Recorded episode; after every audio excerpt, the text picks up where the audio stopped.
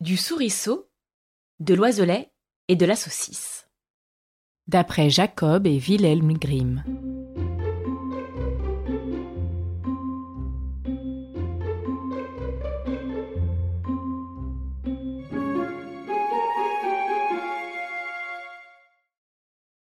Il était une fois un souriceau, un oiselet et une petite saucisse qui s'étaient pris d'amitié, avaient mis en commun les soucis du ménage et vivaient fort heureux, tranquilles et contents depuis un bon bout de temps. L'oiselet avait pour tâche d'aller chaque jour d'un coup d'aile jusque dans la forêt pour ramasser le bois. Le souriceau s'occupait de puiser l'eau, d'allumer le feu et de mettre la table. La saucisse faisait la cuisine. On n'est jamais content quand les choses vont bien. Et c'est ainsi que l'oiselet, un jour, rencontra en chemin un autre oiseau devant lequel il se félicite de l'excellence de son état. L'autre le rabroie et le traita de tous les noms, ce pauvre idiot qui faisait tout le gros travail pendant que les autres avaient la belle vie dans la maison. Quand le souriceau a apporté son eau et allumé le feu, disait-il, il n'a plus qu'à aller se coucher dans la chambre, paresser et se reposer jusqu'à ce qu'on l'appelle pour se mettre à table. La petite saucisse, elle, n'a rien à faire qu'à rester douillettement devant le feu en surveillant la marmite, et quand approche l'heure du repas, tout ce qu'elle a à faire, c'est de plonger une fois ou deux dans le bouillon ou dans le plat, et c'est fini. Tout est graissé, parfumé et salé. Ils n'attendent que toi et ton retour avec ta lourde charge. Mais lorsque tu reviens, ils n'ont qu'à passer à table, et après qu'ils se sont gavés, ils n'ont plus qu'à aller dormir à point fermé, le ventre bien garni jusqu'au lendemain matin. Voilà ce qui peut s'appeler une belle vie. Le jour suivant, l'oiselet, sensible à la provocation, se refusa à aller chercher le bois, affirmant aux deux autres était leur esclave depuis assez longtemps dans sa stupidité et qu'il fallait que ça change.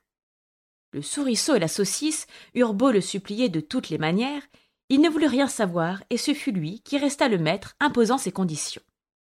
Il n'avait qu'à tirer au sort les différentes tâches. Ils tirèrent, et le sort désigna la saucisse pour aller au bois, le souriceau pour la cuisine, et l'oiselet pour puiser l'eau. Qu'arrivera-t-il?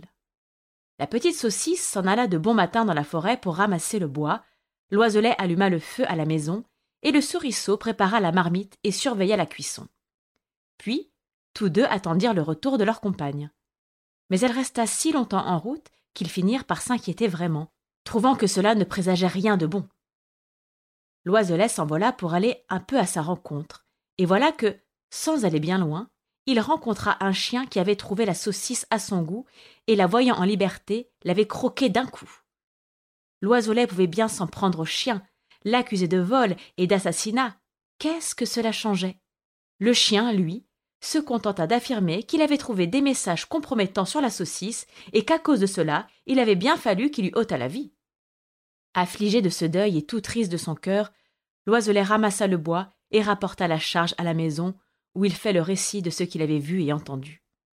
Le souriceau et l'oiselet étaient en grand chagrin, mais ils finirent par décider de faire contre mauvaise fortune bon cœur et de rester ensemble. L'oiselet, donc, dressa la table et le souriceau prépara la cuisine. Au moment de servir, et voulant imiter la saucisse et faire pour le mieux, il se plongea dans la marmite afin de parfumer le plat et relever son goût. Mais hélas, il n'alla pas bien loin.